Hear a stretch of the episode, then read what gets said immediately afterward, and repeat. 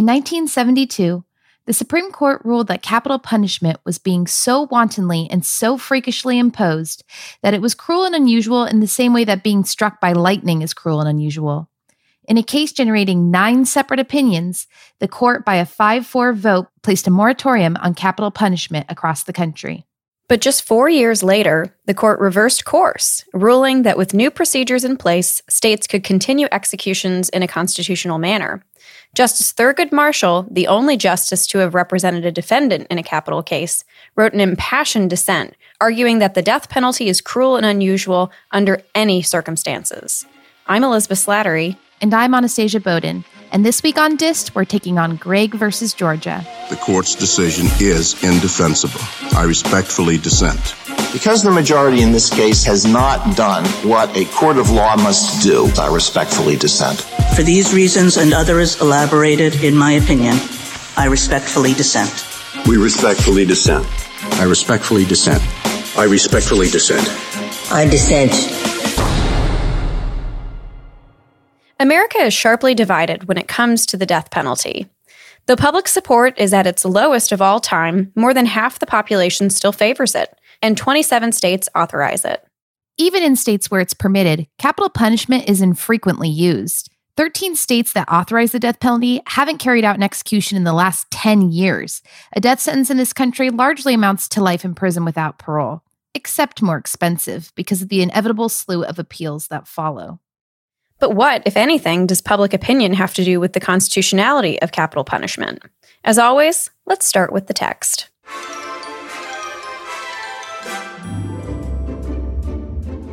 The Eighth Amendment reads Excessive bail shall not be required, nor excessive fines imposed, nor cruel and unusual punishments inflicted. Though it may sound straightforward, there are several different views of what the cruel and unusual punishment part requires. And we know just the guy to tell us about them. I'm John Stinneford. I'm a law professor at the University of Florida. The first approach comes from the jurisprudence of Dissed fan favorite Antonin Scalia. So, Justice Scalia, when he was on the court, particularly in an opinion in a case called Harmelin versus Michigan, articulated uh, his version of an originalist approach uh, to the Eighth Amendment. His basic idea was that the way you draw the line is you look to the standards of 1790 essentially and so if a punishment practice was okay in 1790 it must be okay today because the cruel and unusual punishments clause means whatever was considered cruel and unusual at the time the eighth amendment was adopted justice scalia also has rejected the notion of a punishment being cruel and unusual because it's disproportionate to the offense so he would say a punishment um, can be cruel and unusual because it involves a barbaric method of punishment, right? So if we're putting you on the rack and torturing you, then that's cruel and unusual. Um, but a prison sentence uh, or even the death penalty would not be cruel and unusual because it's disproportionate to the offense. As even Justice Scalia himself admitted, that interpretation can lead to some pretty intolerable results.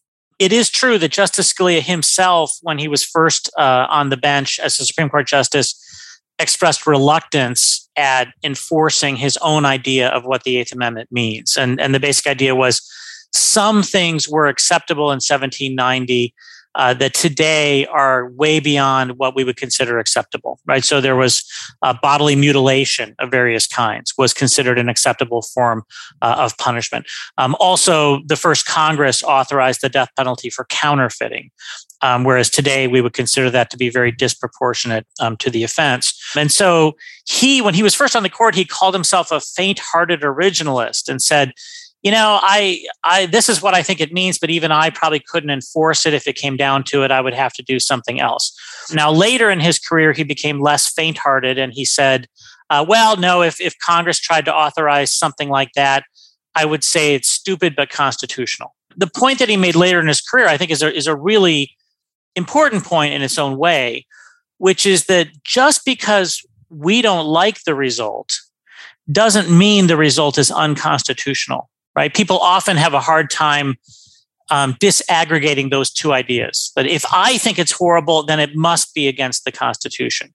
Um, but of course, different people have different ideas of what's horrible versus what's what's just, and so we need some standard um, beyond simply, you know, my gut reaction to something. So Justice Scalia says, "Well, here's our standard. We look to basically public opinion in 1790." A second approach to cruel and unusual punishment was articulated by Chief Justice Earl Warren in 1958 in a case called Trop versus Dulles. Under his view, the Eighth Amendment requires us to ask whether the challenged punishment complies with, quote, the evolving standards of decency that mark the progress of a maturing society. As John put it, in a way, the evolving standards of decency approach to the Eighth Amendment is the mirror image of Justice Scalia's approach. In fact, in a way, it's the exact same approach just applied to a different time period. So, Evolving Standards of Decency says we don't look to public opinion in 1790, we don't look to the standards of 1790, we look to the standards of today. So, if a punishment violates today's moral standards, then we're going to say it's cruel and unusual, even if it would have been okay in 1790. Um, now, this this is designed in part to solve the, the faint-hearted originalism problem that Justice Scalia identified. But it opens up a whole new can of worms, uh, as it were, because if you say, well, we're going to use today's moral standards to determine whether a punishment's okay, then you have to figure out, well, where what are our standards or our criteria for determining what today's moral standards require? Of course, the very fact that a death penalty statute is on the books means it has at least some support. And so that would mean, in a, in a way, uh, if the court were going to be really consistent about using the evolving standards of decency test, no punishment that's currently being po- imposed could ever uh, be uh, found to be cruel and unusual under today's moral standards. What if we look to some other standard than just state statutes? Then the question is, where do we look? Like, what's what's our source of data, right? And the court, at various times, has said, well, you know, maybe we'll look to public opinion polls. Maybe we'll look at what the ABA says. Maybe we'll look at how they do things in France and Germany and other countries. And that, of course, leads back to purely subjective uh, decisions by the justices, where they're, they're basically saying, we ourselves find this abhorrent. We ourselves find this cruel and unusual. Let's look for somebody else who also thinks it's cruel and unusual. There's got to be a better way. And indeed, John says there is. And better yet, he believes that third way is consistent with the original public meaning of the Constitution. According to John, both the Scalia interpretation and the evolving standards of decency test ignore a central component of the Eighth Amendment the word unusual. Neither one could figure out what it means. And if you think about it, that sort of makes sense because because why should we care whether a punishment is rare or not? Right? It would seem like if we're if we're torturing pickpockets to death, it would seem the more often we do it, the worse. Right? So why should we care how rare it is?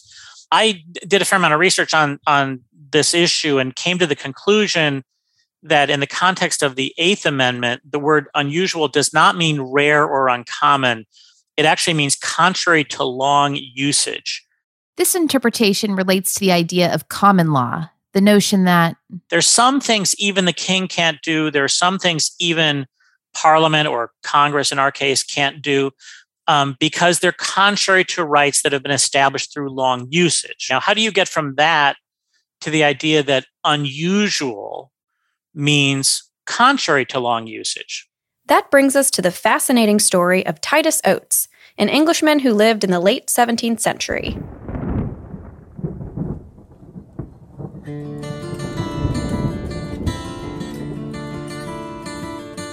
Now, Titus Oates was a disreputable Anglican clergyman. He was down on his luck. He'd had some trouble with the law. He really wanted to be rich and famous. And he thought, how can I be rich and famous? Well, everybody hates Catholics. Everybody's always waiting for the Spanish Armada to come sailing up the Thames. And so if I make up a story that there's a popish plot to kill the king, then I'll be a hero because I will have saved England, right, from the Spanish invaders and from the, the papal threat. He named 15 different people, including the Queen's physician. He did it. As a member of the conspiracy. And he gave evidence to a magistrate uh, in London about this. But then 10 days later, the magistrate turns up dead in the city of London. And it's and so it's panic, right? Like the Catholics are coming.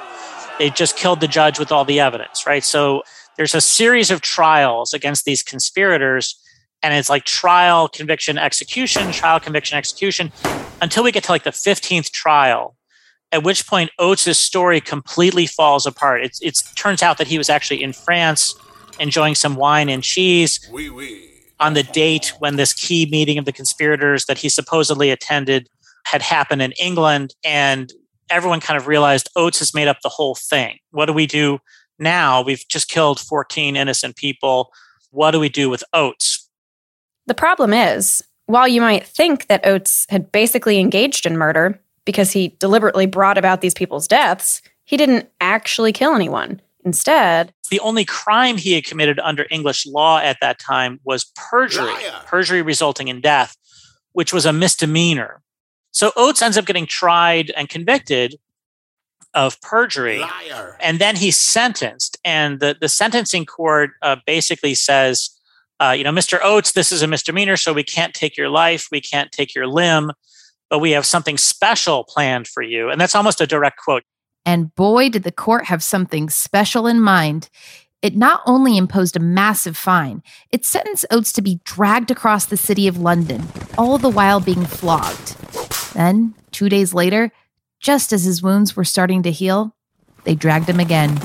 He also was sentenced to be pilloried four times a year for life.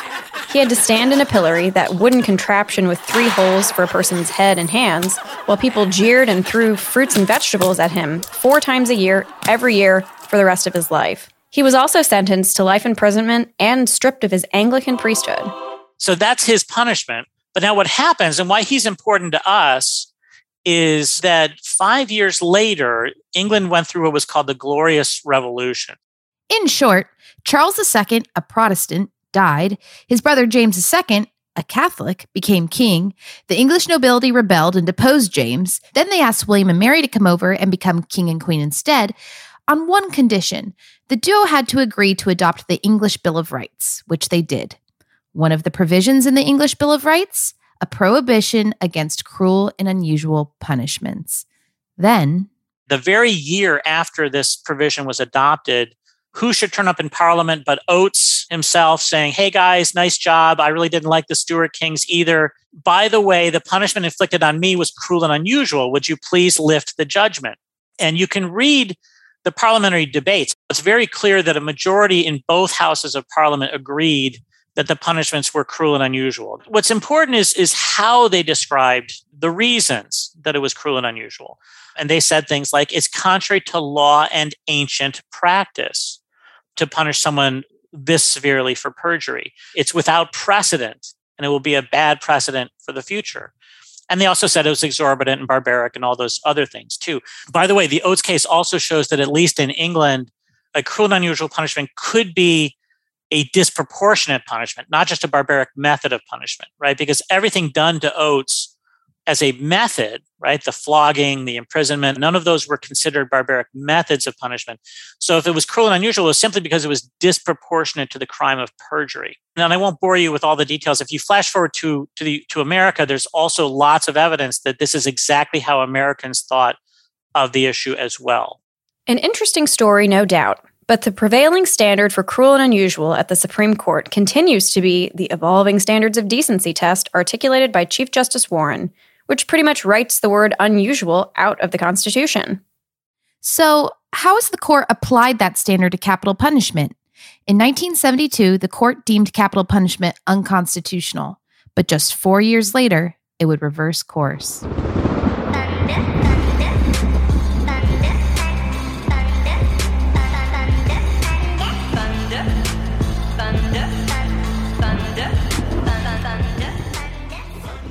The question of whether the death penalty is unconstitutional was first before the court in Furman versus Georgia, a set of three consolidated cases involving three separate defendants.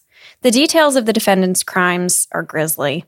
One defendant, Furman, had been convicted of killing a man during the course of a robbery, with the victim's wife and kids at home. Two other defendants were convicted of rape. And a fourth defendant, whose case was later dismissed as moot, had raped and murdered a woman who was five months pregnant. Their attorneys argued that regardless of the heinousness of these crimes, the death penalty was a cruel and unusual punishment. A big part of their argument was the fact that the death penalty was being so rarely and arbitrarily applied. At the time of Furman, there hadn't been a single execution in the country since 1967, more than four years preceding oral argument. The men's attorneys argued that the executions were being so rarely imposed exactly because Americans found them so heinous, meaning they contradicted evolving standards of decency. Moreover, it was often the case, Furman's attorneys argued, that there was no rhyme or reason why some people were sentenced to death while others who committed the very same crime were not. Instead, whether one was put to death largely depended on arbitrary factors like race, geography, socioeconomic status, or quality of counsel. After three separate oral arguments, the court issued a decision, and it was a big one. The court ruled that the death penalty, as it was currently being applied, was unconstitutional. The case elicited nine separate opinions. Justices Byron White, Potter Stewart, William O. Douglas, Thurgood Marshall, and William Brennan believed the death penalty violated the Eighth Amendment, but none of them could agree why. A common concern of at least three of them, however, Justices White, Stewart, and Douglas, was the arbitrariness with which executions were being carried out. As Justice Douglas wrote under the challenge laws, quote, no standard governs the selection of the penalty. People live or die dependent on the whim of one man or of 12. As a result, it is the poor, the sick, the ignorant, the powerless, and the hated who are executed. Justice Douglas quoted a warden from Sing Sing prison who found that the defendant of wealth and position never goes to the electric chair or to the gallows. Juries do not intentionally favor the rich, but the defendant with ample means is able to have his case presented with every favorable aspect, while the poor defendant often has a lawyer assigned by the court. Sometimes such assignment is considered part of political patronage. Usually, the lawyer assigned has had no experience whatever in a capital case. We asked another death penalty expert about the holding of Furman. I'm Mark Tushnet. I'm a professor emeritus from Harvard Law School. Uh, I've written a whole bunch of books, including one on the death penalty, a couple about Justice Marshall, and most recently, a big, enormous book about the Supreme Court from 1930 to 1941. Professor Tushnet clerked for Justice Thurgood Marshall the year after Furman was decided. What happened in Furman was that each of the justices in the majority had a slightly different theory about what was wrong with the death penalty. Justice White, Justices White and Stewart said, look, the problem with the death penalty is that it is freakishly in, imposed, that there was people who were, for all practical purposes, the same in terms of the badness of their acts. One would get a death uh, get a death sentence, the other would get a life sentence, and there was no explaining it. As Justice Potter famously wrote, these death sentences are cruel and unusual in the same way that being struck by lightning is cruel and unusual. For of all the people convicted of rapes and murders in 1967 and 1968, many just as reprehensible as these, the petitioners are among a capriciously selected random handful upon whom the sentence of death has in fact been imposed. My concurring brothers have demonstrated that if any basis can be discerned for the selection of these few to be sentenced to die, it is the constitutionally impermissible basis of race. But racial discrimination has not been proved, and I put it to one side. I simply conclude that the Eighth and Fourteenth Amendments cannot tolerate the infliction of a sentence of death under legal systems that permit this unique penalty to be so wantonly and so freakishly imposed. Justices Brennan and Marshall would have gone further and declared that the death penalty is cruel and unusual in any of its applications. Justices Burger, Blackmun, Powell, and Rehnquist dissented, writing four separate dissents. Chief Justice Burger's dissenting opinion said, well, look, if the problem is this freakish application, then states can rectify the difficulty by coming up with guidelines for when you can impose the death penalty, restrict the kinds of cases that can be uh, imposed in, narrow the categories so that only you know the worst offenders uh, are subject to the death penalty. Though there was no controlling opinion, the effect of the decision in Furman was to vacate the more than 600 pending death sentences and to reduce them to life imprisonment. But states quickly mobilized to take Justice Burger's advice and pass new capital punishment statutes. In all, 35 states passed new legislation in response to Furman, and just four years later, a set of five plaintiffs from five different states challenged their state's amended laws, arguing that capital punishment is always unconstitutional.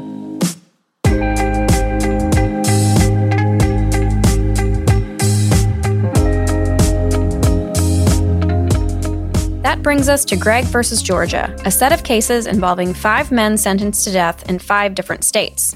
According to Gregg's attorneys, though Georgia had attempted to remedy the old statute's flaws by creating a separate sentencing stage and articulating criteria to guide sentencing decisions, discretion still permeated every aspect of the process from the unlimited prosecutorial discretion over what to charge, to the continued discretion of juries to craft sentences, to the uncabined appellate review by the courts, to the governor's ability to grant clemency, Gregg's attorneys argued the statutes were still unconstitutionally arbitrary.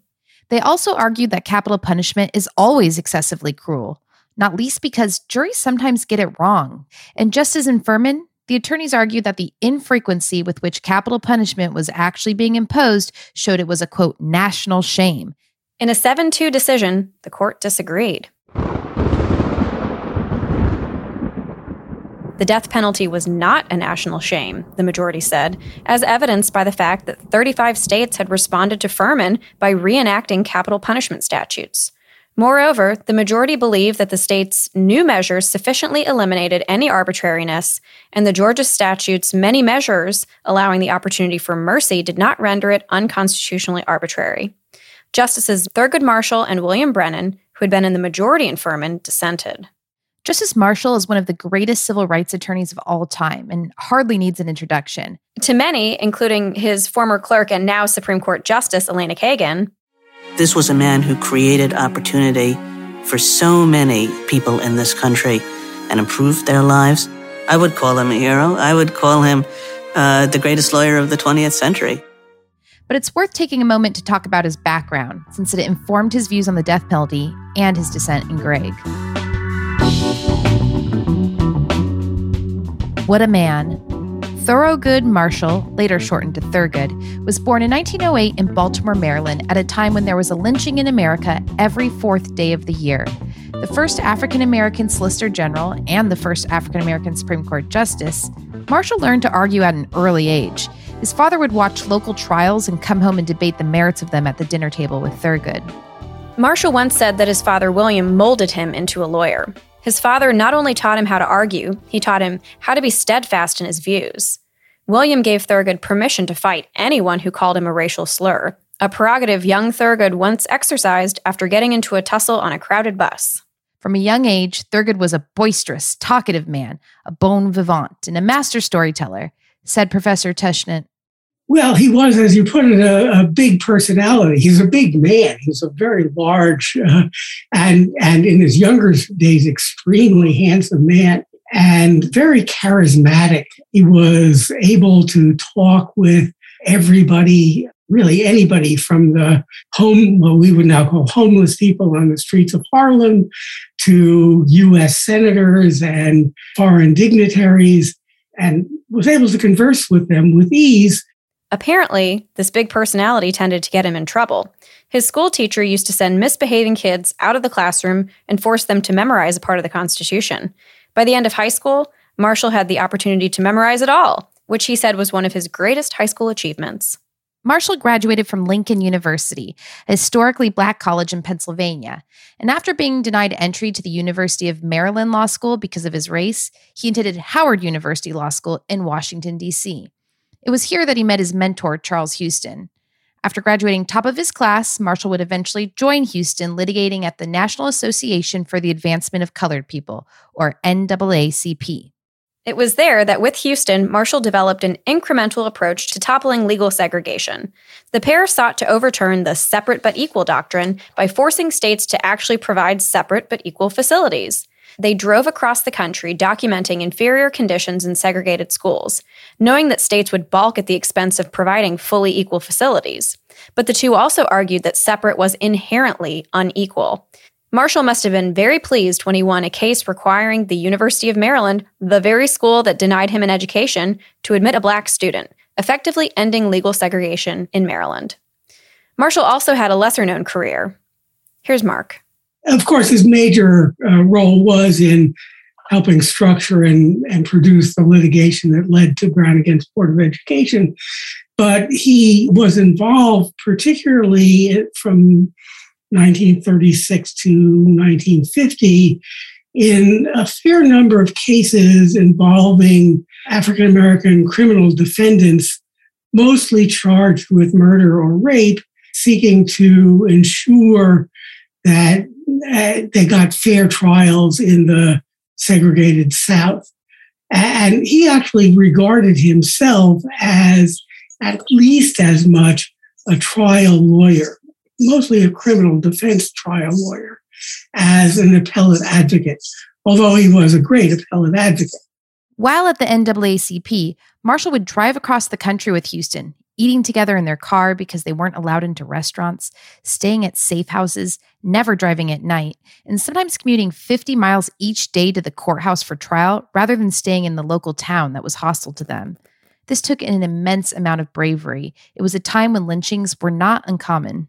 Marshall even once narrowly escaped his own lynching after being taken into custody on false charges of drinking and driving. The officer said he was taking Marshall to face a judge, but the car veered off the main road towards a river where an angry mob waited. He was only saved because another NAACP lawyer and two others followed him and persuaded the officer to release him. Even after these harrowing experiences, Marshall continued his legal crusade. To give you an idea of some of his cases as a criminal defense attorney, one was when he was either a law student or just after he graduated.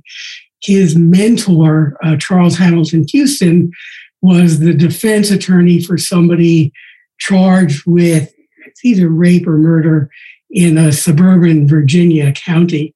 And they drove out every day and back to do the defense. And it was clear to Marshall that what had happened was that, that the African American defendant had had an affair with this white woman who then, to preserve as they would put it then, her reputation accused the, the chauffeur, I think it was, of raping her. And that was a capital uh, crime in Virginia at the time. So they went out and conducted the defense, and Marshall regarded it as, a thing, although he was sure that defendant it was a consensual affair, regarded it as a victory that they avoided the death penalty for this uh, guy.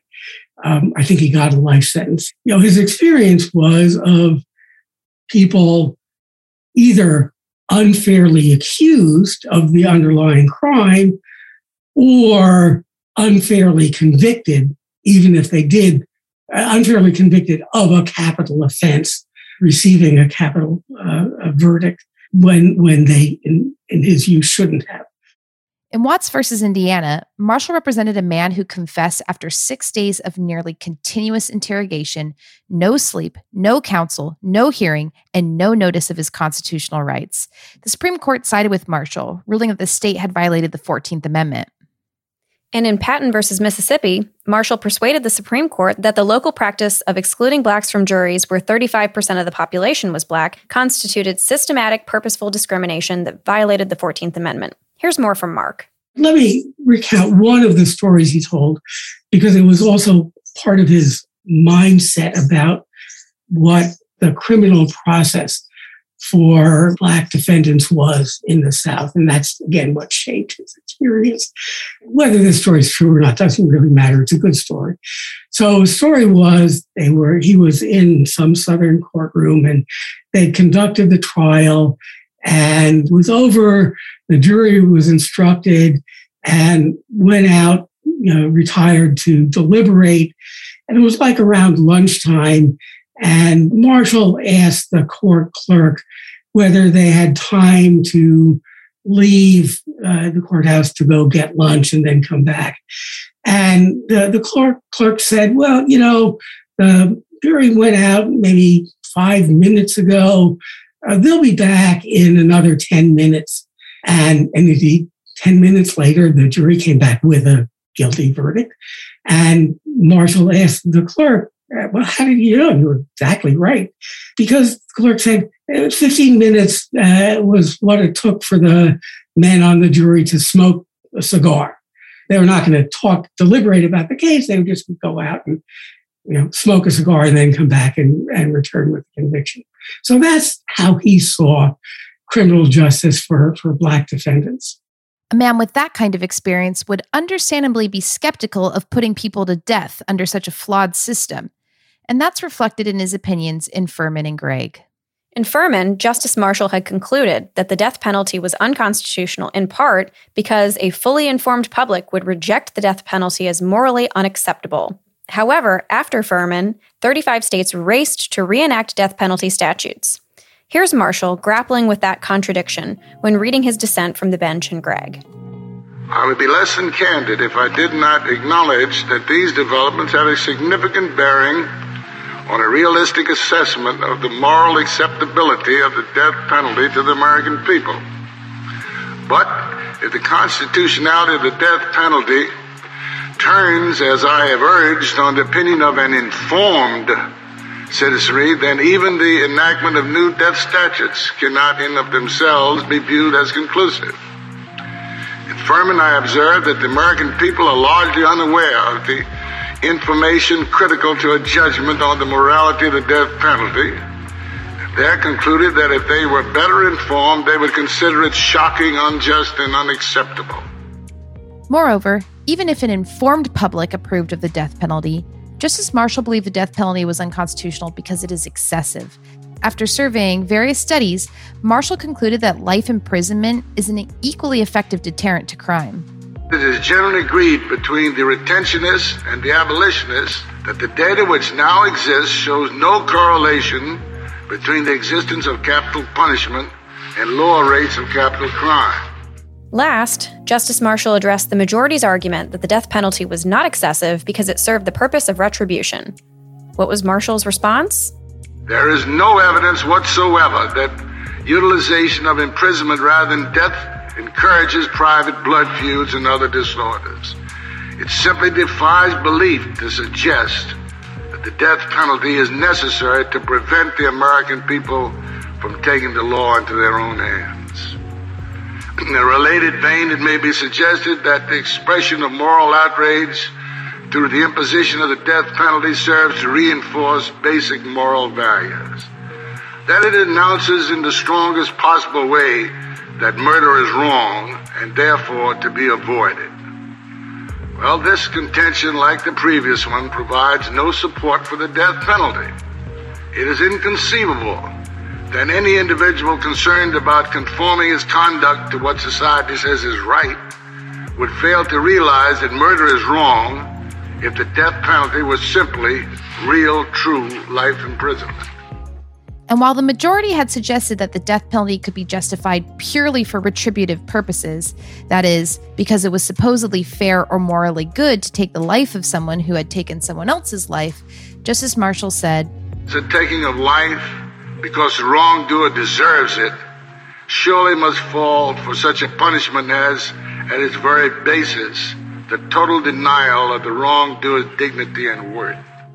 Justice Marshall concluded The death penalty unnecessary to promote the goal of deterrence or to further any legitimate notion of retribution is an excessive penalty forbidden by the 8th and 14th Amendments, and I therefore respectfully dissent.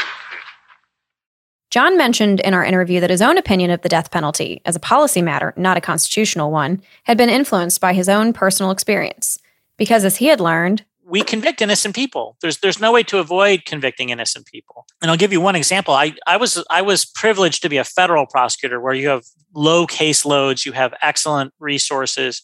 And I, in my first three months on the job, charged an innocent man with bank robbery. Now, he wasn't totally innocent. He had attempted robbing another bank, but he looked just like a person who had done a very violent robbery of a nearby bank two weeks before. I mean, just he looked identical, but he didn't do it. As it turns out, someone else who just looked just like him had done it. We only figured that out because of two reasons. One, the, the defense attorney on the case was very, very diligent, and she saw in the newspaper that that someone had been arrested shortly after, like our case came into being uh, for robbing another bank in the area.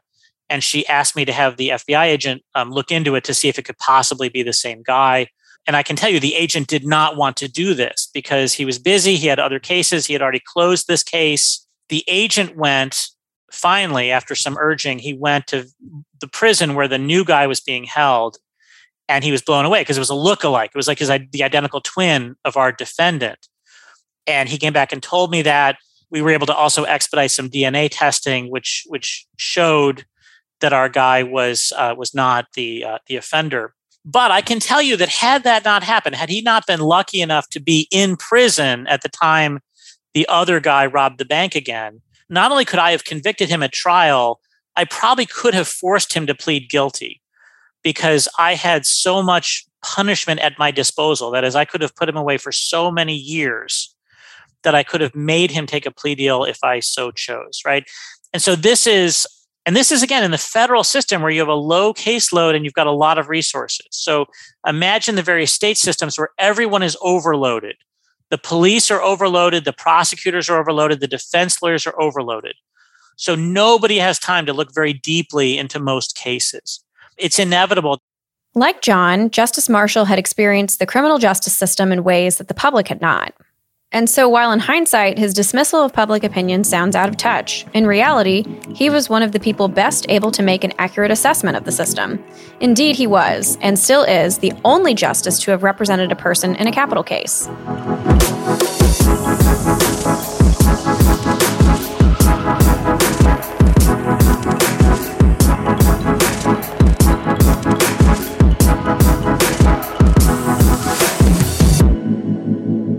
Since Gregg, the death penalty has been considerably narrowed.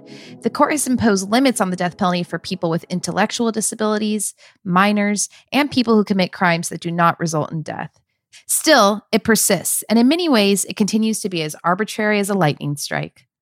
Justice Marshall took the long view on capital punishment, writing an opinion articulating his belief that the death penalty is unconstitutional in each one of the more than 50 death penalty cases that came before the court after Gregg, until his retirement in 1991.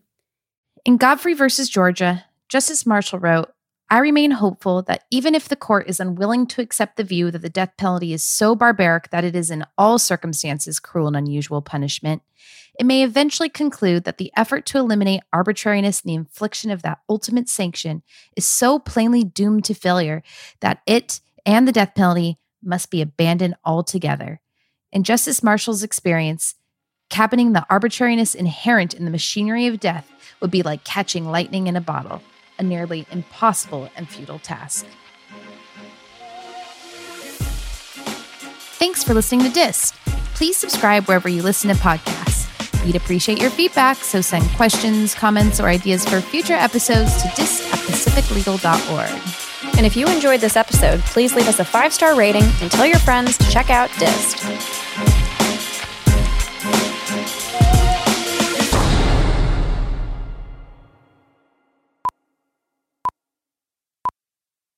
Mm. Let's get ready to rumble. Oh, I forgot to wear my Y'alls t shirt.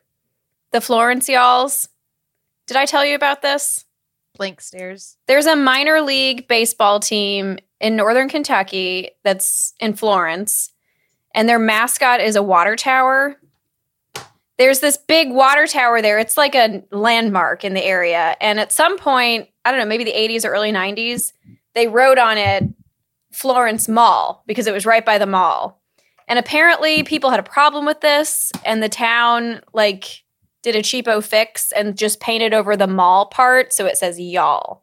So it's Florence Y'all and their minor league team is now the Florence Y'alls and their mascot is the water tower. Anyway, I got a t-shirt. My husband ordered one for me.